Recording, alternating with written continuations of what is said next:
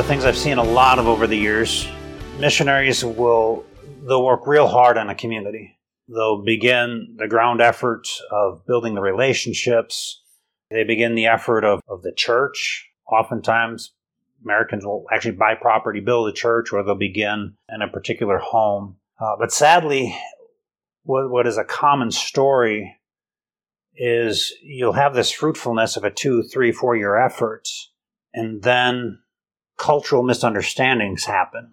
You mentioned last week regarding subjunctive, and we don't need to get too much in the weeds regarding some of these grammar concepts, but but in Spanish, there's a particular use for opinions, emotions, conflict, influencing, and, and this falls under this this grammar concept of, of the subjunctive form. And what I've seen happen a lot of times, continually, a lot of times, as a missionary will have an okay understanding of a language, enough to get around on the streets, possibly evangelize on the streets, uh, but they'll be operating in what is known as, as the indicative form of the language, which is for facts. When you get into a conflict and you begin hammering them with this indicative form of fact, you did this, you shouldn't have done this, you should have asked me this, it blows up. Yes. Be transparent here. One of our early church plants and ministry fell apart because of a solely an indicative use of communicating over something. It wasn't even something that was a big deal. Uh, one of the one of the men who was becoming one of the leaders in the church invited another pastor to come on a Wednesday. Uh, my friend and I, we were traveling throughout Mexico evangelizing in other areas. And my friend had solely wanted this, this gentleman to talk to him first to, to ensure the person coming in was knew the word, knew mm-hmm. Christ. He decided he was going to deal with it rather than having his wife, who was Mexican, translate or, or speak. And he used what he knew regarding Spanish, which was solely indicative and it, it literally shut down the entire church. Mm. This gentleman left, the church followed. Uh, it was a very hard time, remorseful time, yes. be, because it was literally four or five years of work. I believe this episode will be very important for bosses, for managers, yes. for people in the workplace. When it comes to the Latin culture and it comes to the U.S. culture, let's begin to peel back this onion in which we can just help Americans have a better understanding of Hispanics and how to communicate with them, what they value, just help facilitate these two cultures coming together in a way for those who are pastors and missionaries will be extremely fruitful uh, in discipling. And maybe just for those who are in a workplace can really establish and develop a, a good working relationship. I know many farmers who have Hispanic workers they love them. They want to connect with them. They intend them being very much part of the family. Uh, but there's there are cultural differences, and they can blow up in ways that you can lose control of the situation extremely quick. Oh yeah, well, Travis, I'm just sitting here kind of processing through uh, the last 11 years uh, that you know that we've been down here and listening to your you know your story of what happened in Mexico, and I got to be honest, I my I kind of teared up a little bit because, uh, you know, so let's just talk bosses or missionaries uh, or pastors. You know, we're we're shepherds, right? You know, those people that are that we are ministering to are the flock, and you're absolutely right. If we don't understand culture and we don't understand the language, we can in, unintentionally create havoc in the lives of, of our of our flock. And I know that none of us set out to intentionally hurt people. you know, I mean, that's not something just that, a natural just do. And yet, if if because of not understanding the things that you've been talking about, we do that, how how awful that is. It's awful to hurt people intentionally, but when we do it unintentionally, just because we have a lack, we, we're lacking in knowledge and understanding or because we haven't wanted to take the time to learn the language, I think that's shame on us. Now, I will say, every time I think that I understand Latin culture, I realize I don't, and I probably never will. There's just some things that we will never get because it's not our culture. And we have to accept that, but not as an excuse to not do our best to understand. So, what are some things? Let's let's look at it from a U.S. perspective. Right now, many Hispanics are in the U.S. Uh, I know many in churches want to connect with them. I know many employers want to connect with them. I know many coworkers want to connect with them. Yes, there is a reality that when a foreigner comes, I believe most countries all over the world have the expectation that that foreigner learn their language, learn their culture, and begin to become a part of it. However, just as much, I know your time here in Honduras and what I've seen elsewhere in, in other countries in Latin America, as, as one begins to incorporate into a culture, there's great value in relationship in the sense of having a mutual respect and understanding of one another as, as best as you can sometimes because there's there's certain things it's like okay why why is this happening? And and it's it's uh, it's bothering me. But let's take some of the top cultural things in Latin America, either that they value or either that they do that you've seen over your years? So, first of all, I do agree that if someone is going to go to the United States or to another country, and that applies for those that are coming to Latin America, that there is a, a level of expectation that people should learn the language of the host country. I'm completely in agreement. The reality is, we're talking about many of these migrant workers. Many of them are, are minimally educated.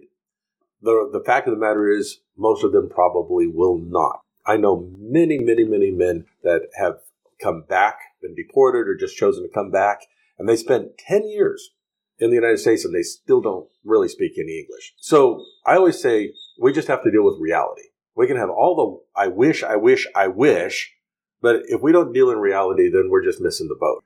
So Paul said, I will become all things for all men. If you are an American and you are want to work with the Latin culture, just let it go. Just just accept the fact that they probably are not going to learn as much English as we would all hope that they would. Just let it go. And meet them where they are. Even if you are speaking English to a Latin, use the word could you, would you, we as Americans are so direct, we don't even take it personally anymore. If I were to say, Travis, I need you to go out to the car and get me that, it, that's very direct. I mean, it's almost like I'm commanding you to go do this. You know, I'm just asking you to help me out and to go do it. But the conditional, even though I, you know, own a language school, I'm still not really good at all the, you know, the description of the grammar in English or in Spanish.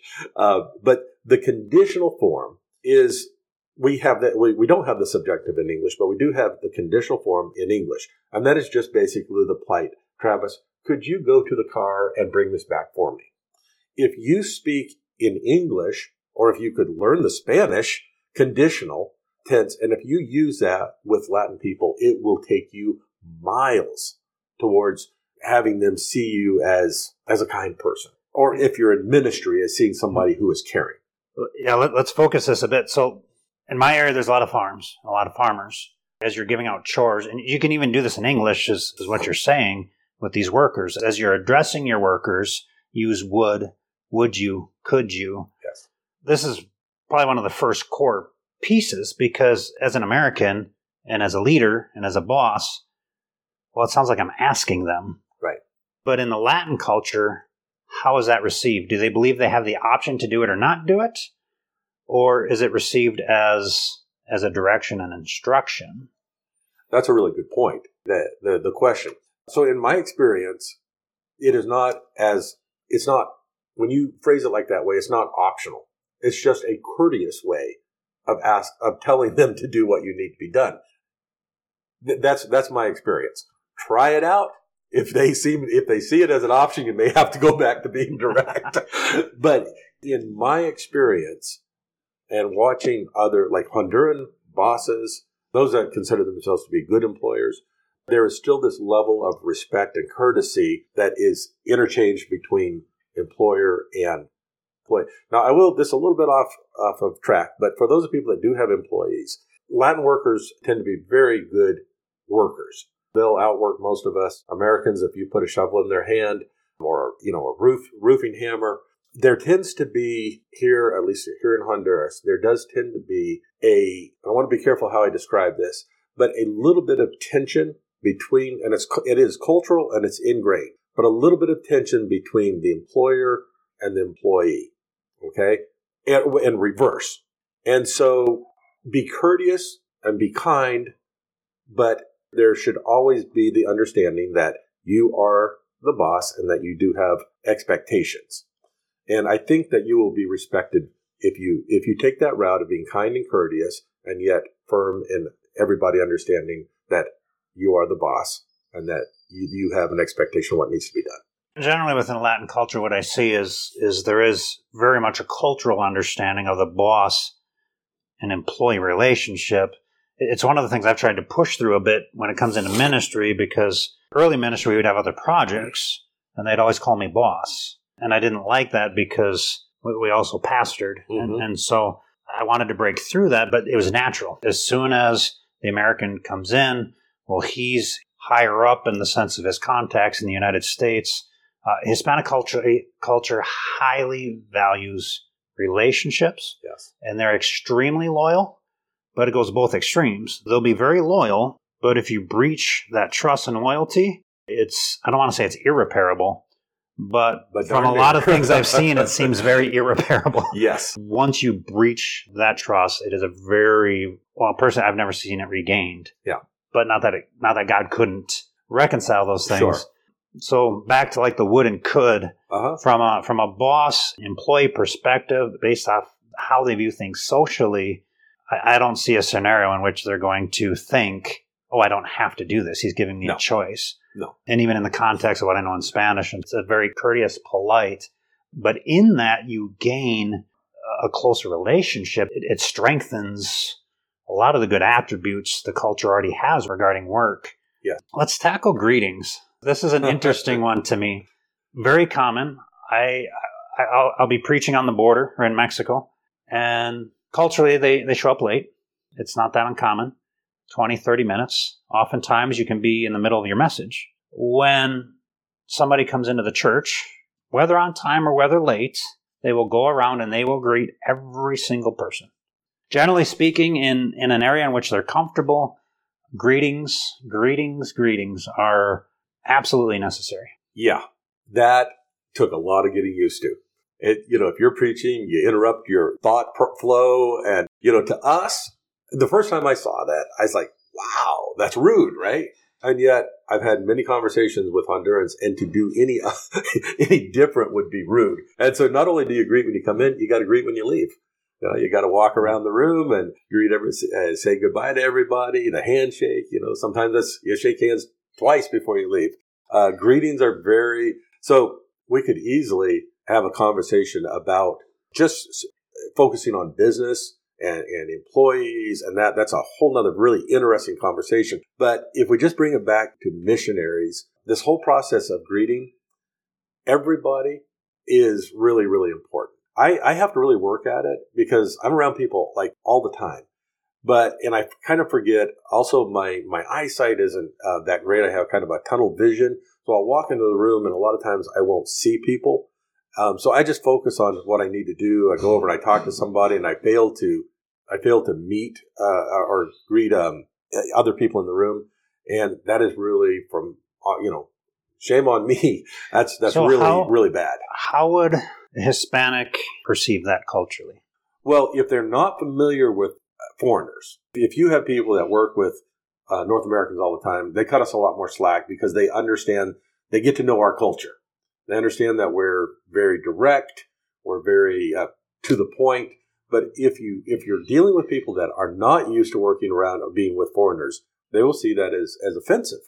I, again, referring to my vision, I remember when we, first came down the second time, there was a, a pastor friend of mine that I had met the the year before, and I saw him in in the, the store, and I don't I didn't see that he held out his hand to me to shake mm-hmm. because of this tunnel vision. People that know me, they they know to raise their hand up higher. But he went home and he didn't know that I had this tunnel vision. I, I was talking with him later on uh, about it, and he said, "Oh, Mike, that makes sense." He said, "You know, I went home and I told my wife I think Mike is mad at me because he didn't shake my hand, and uh, I felt so bad because you know, but that's literally he thought, and I don't know how if he lost sleep over or whatever, but it, it affected him He really thought that I was upset with him over something because I failed to shake his hand. So it is super important. Greet everybody, especially the elderly. You know, they have a lot of respect for the elderly people here, but it is it is very very important. When it comes to communicating with them, as far as a course, so you, you have the greeting. It's very custom Hispanics. They, they'll go to each person. Many can be offended or have been offended based off a lot of the, the American approach. When, when people go to church, they'll go and talk. But if you enter a room with a dozen people, you don't go to each person necessarily individually and greet them, though Hispanics do and, and very much is expected. Right, right. And so there's offenses that can be made with that. The directness, how, eh, so for a boss or even missionaries, both, as you're working with your workers, what are some ways in which can soften the directness conversationally? Mm-hmm. So obviously would could, but that's that's getting to the point of what you need done. Right.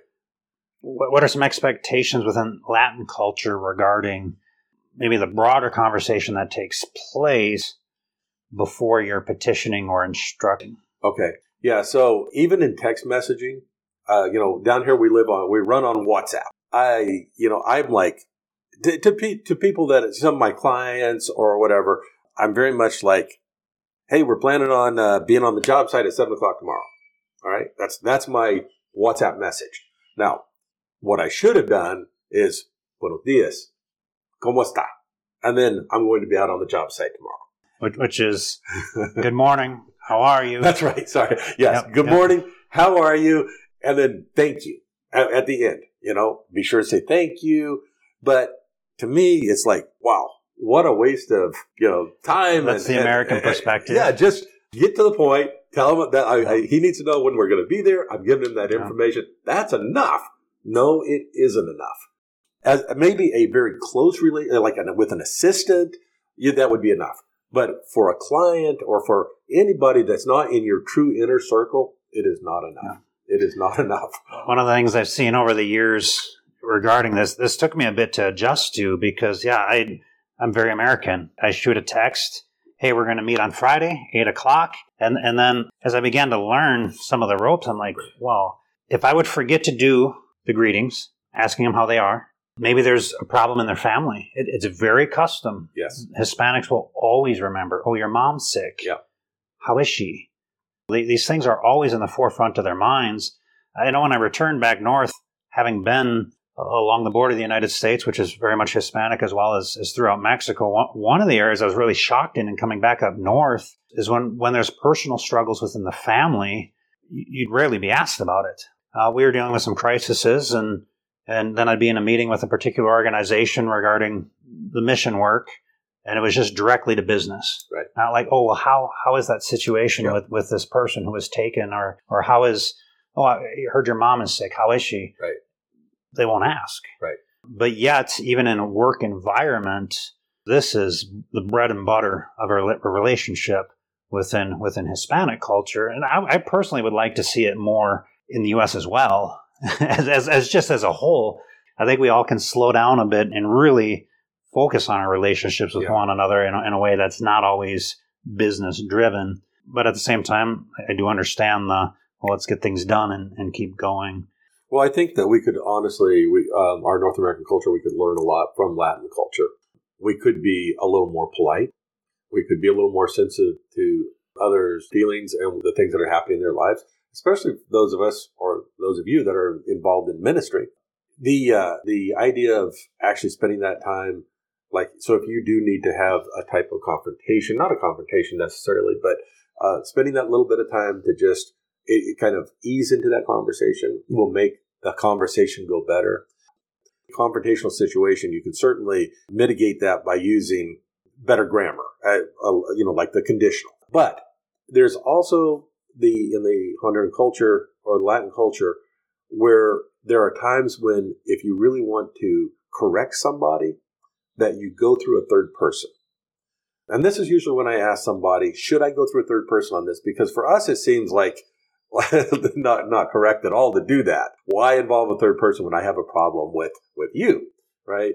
But when I have been very direct eh, over something that has to be taken care of, and I've done it in a way that it isn't received well.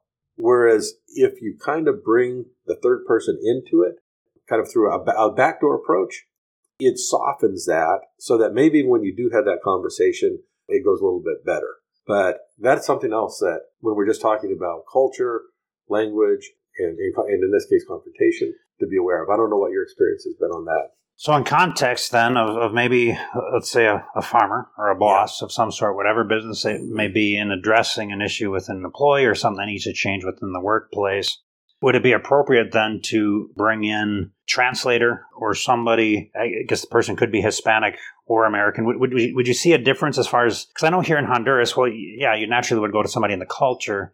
Right. Up north, right now, there few speak Spanish, and then there are Hispanics, you know, a little bit of English. Yeah how would you advise navigating bringing a third party to deal with a sensitive issue? So when, when you're dealing with, with, through a third party, is you don't even want to be in the in the room, right? So you tell the third party to go to the person that you want and say, "Hey, the boss wants you to to do this." So if you have a foreman, the best thing is if you have a, like a specific thing against a specific worker, you should probably go to the foreman, tell the foreman, and the foreman will talk to him.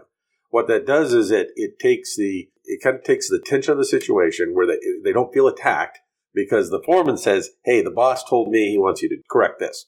So it's not, you're, you're kind of like, it's part of that, you know, the saving face. And the other thing is never correct somebody in front of others. You know, if you want to correct them, I mean, you can say, Hey, you know, that trench needs to be deeper. You guys need to dig it deeper. Fine. You know, that's, that, but I'm talking when, when you're, when we're talking about a, an actual, you know, your attitude has been poor, you're not doing your work, always do that in private or through a third person. Very sensitive to those things. Nobody likes to be embarrassed in front of other people, no matter who you are, but exceptionally, uh, even more so in the Latin culture. What are some other observations or recommendations you would give regarding this topic? Well, in the context, and you touched on this, but in the context of missions, in our we have a home fellowship group at the institute every Tuesday night. We were just in second uh, first thessalonians chapter 2 and we see how paul was saying how he navigated the, the culture in thessalonica or thessalonica and how he navigated the, the new church and for me when i was when we were reading through that passage what i saw was yeah this is like the roadmap for how to be a missionary. But it also in many ways is a roadmap how to deal with a latin culture. Because he just goes through how he was cared for them and, and you know he expressed that caring. He worked hard at not offending them and, or to be a burden on them. And just all of these things. Again in my experience as i've watched missionaries at work here in honduras i've sometimes seen a couple of things that really rub me the wrong way one is especially when people are new down to the culture they'll say well in the united states we and they'll say why we do things better you know, it is true many times that because we've just honed how to do things. Time is of the essence, time is money. And we, we have a lot more tools, we have a lot more um, equipment. So, yeah, in many ways, we do things better. But it doesn't mean that they're necessarily, or should I say, we do things better in the sense that we get them done faster. Sometimes the quality is better because we have better uh, materials, but it doesn't mean that it's better in the sense that we know better than everybody else. So that same attitude, whether it's in the U.S. or Latin people that you're working with or are working for you, or when you're here in the country, is still can be offensive. I don't think we really quite understand from the Latin viewpoint, and I always hesitate on saying this because I don't want people to misunderstand me, but the U.S. is held up almost on a pedestal. If it says made in the USA, it's probably, I mean, everybody recognizes that it's quality. I, I, as an American businessman here, people trust me only because I'm American, if for no other reason. And so I have to live up to that level of confidence that they place on me. But they will tell me, I want to do business with you. I want you to drill our well because you're from the United States and I can trust you. So they put this level of, of trust into us that hopefully is is justified, right? We need to make sure we do that. But anytime that you are set up on a pedestal, and I don't recommend doing that for anybody, we, we run the risk of hurting those people that have set us on that pedestal. And so they do that with missionaries. You become the source of, of, of all knowledge, right? You know more about the Bible. You know more about this. You know more about that. And culturally, if you are not aware of that, of that amount of influence that you have, you can damage people. We don't have to be know it alls. We may know the answer. We may know how to do something better, but there's a way to teach people how to do things better without making them feel as though their culture is is not up to par with with what we have. That would be one of the greatest things is don't make that comparison between the United States or wherever you're from and where you are. It's it comes across as derogatory, demeaning. Uh, that would probably be one of the, the greatest things that I see. Accept the culture that you are in. You don't have to like everything about it, but you need to accept it. Well, in many ways, too, when we look at cultures, like when I think of the U.S., there's many things I am deeply saddened and dislike about the U.S. culture. Uh, there's also many good things. When I look at the Latin culture, it's, it's, the same thing. There's certain characteristics and attributes within the culture that I really appreciate yeah. and, and have been a challenge to me over the years in regards to how I run my household, how I operate in ministry, how I form relationships. And so it's it's twofold in, in many ways. It's easy to look at something we don't like and then destroy it. Right than not recognize bad things even within our, our own culture any Absolutely. more than it is to mean our, demean our own culture in an attitude that's, you know, this other culture has it all, all correct as well. And, right. But, but when the day's done, I would highly petition we all have a lot to learn from one another. Absolutely. My hope is, is yeah, this that this time was a bit helpful for those that that have many Hispanics coming into the area. There's there's a lot of dynamics that are taking place in their lives. But ultimately, as, as far as relationships go, you know, if a Hispanic comes into church, how, as the body of Christ, how are we going to respond to them? Yeah. How are we going to interact with them? What, what are we going to say to them? How are we going to direct them and these different things that may come up?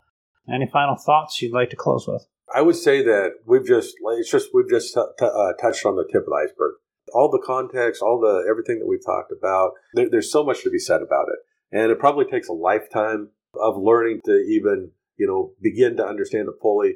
But I will say that one of the things that I have enjoyed so much in my own life is that as from the when we were first here and I was just kind of so-so with the language and now as I've as I've grown and improved in that in in the language and the understanding of the culture is when you can connect on that other level. You know, at first I was just communicating but now I go out, I joke, because there's another whole thing humor you know, i'm just going to tell you what if you don't if, if you don't understand the culture you're better off just not to try to joke okay because you can end up being really offensive would you agree with that yes i think the bulk of my jokes are highly misunderstood and, and responded with awkward silence at uh-huh. best yeah I have, to some some extent, been able to now joke and uh, people laugh, and I know that they that they understand it. But it's a different sense. Of, it's a different type of humor than what we're used to, you know. And everybody has their own sense of humor. Uh, my pastor, kind of our our pastor from uh, Jacksonville, whenever he comes down, and we he always we take him. Out, I said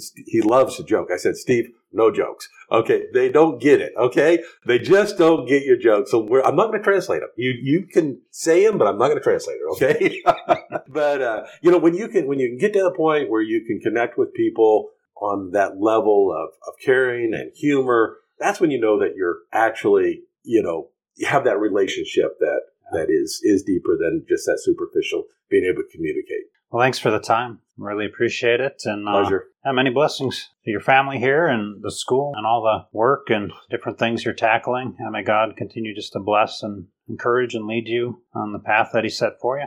Thank you. And the same to you as I, we've certainly enjoyed having you guys here at, at the school and um, as you return home. That's coming quick. All right. Thank you much. All right.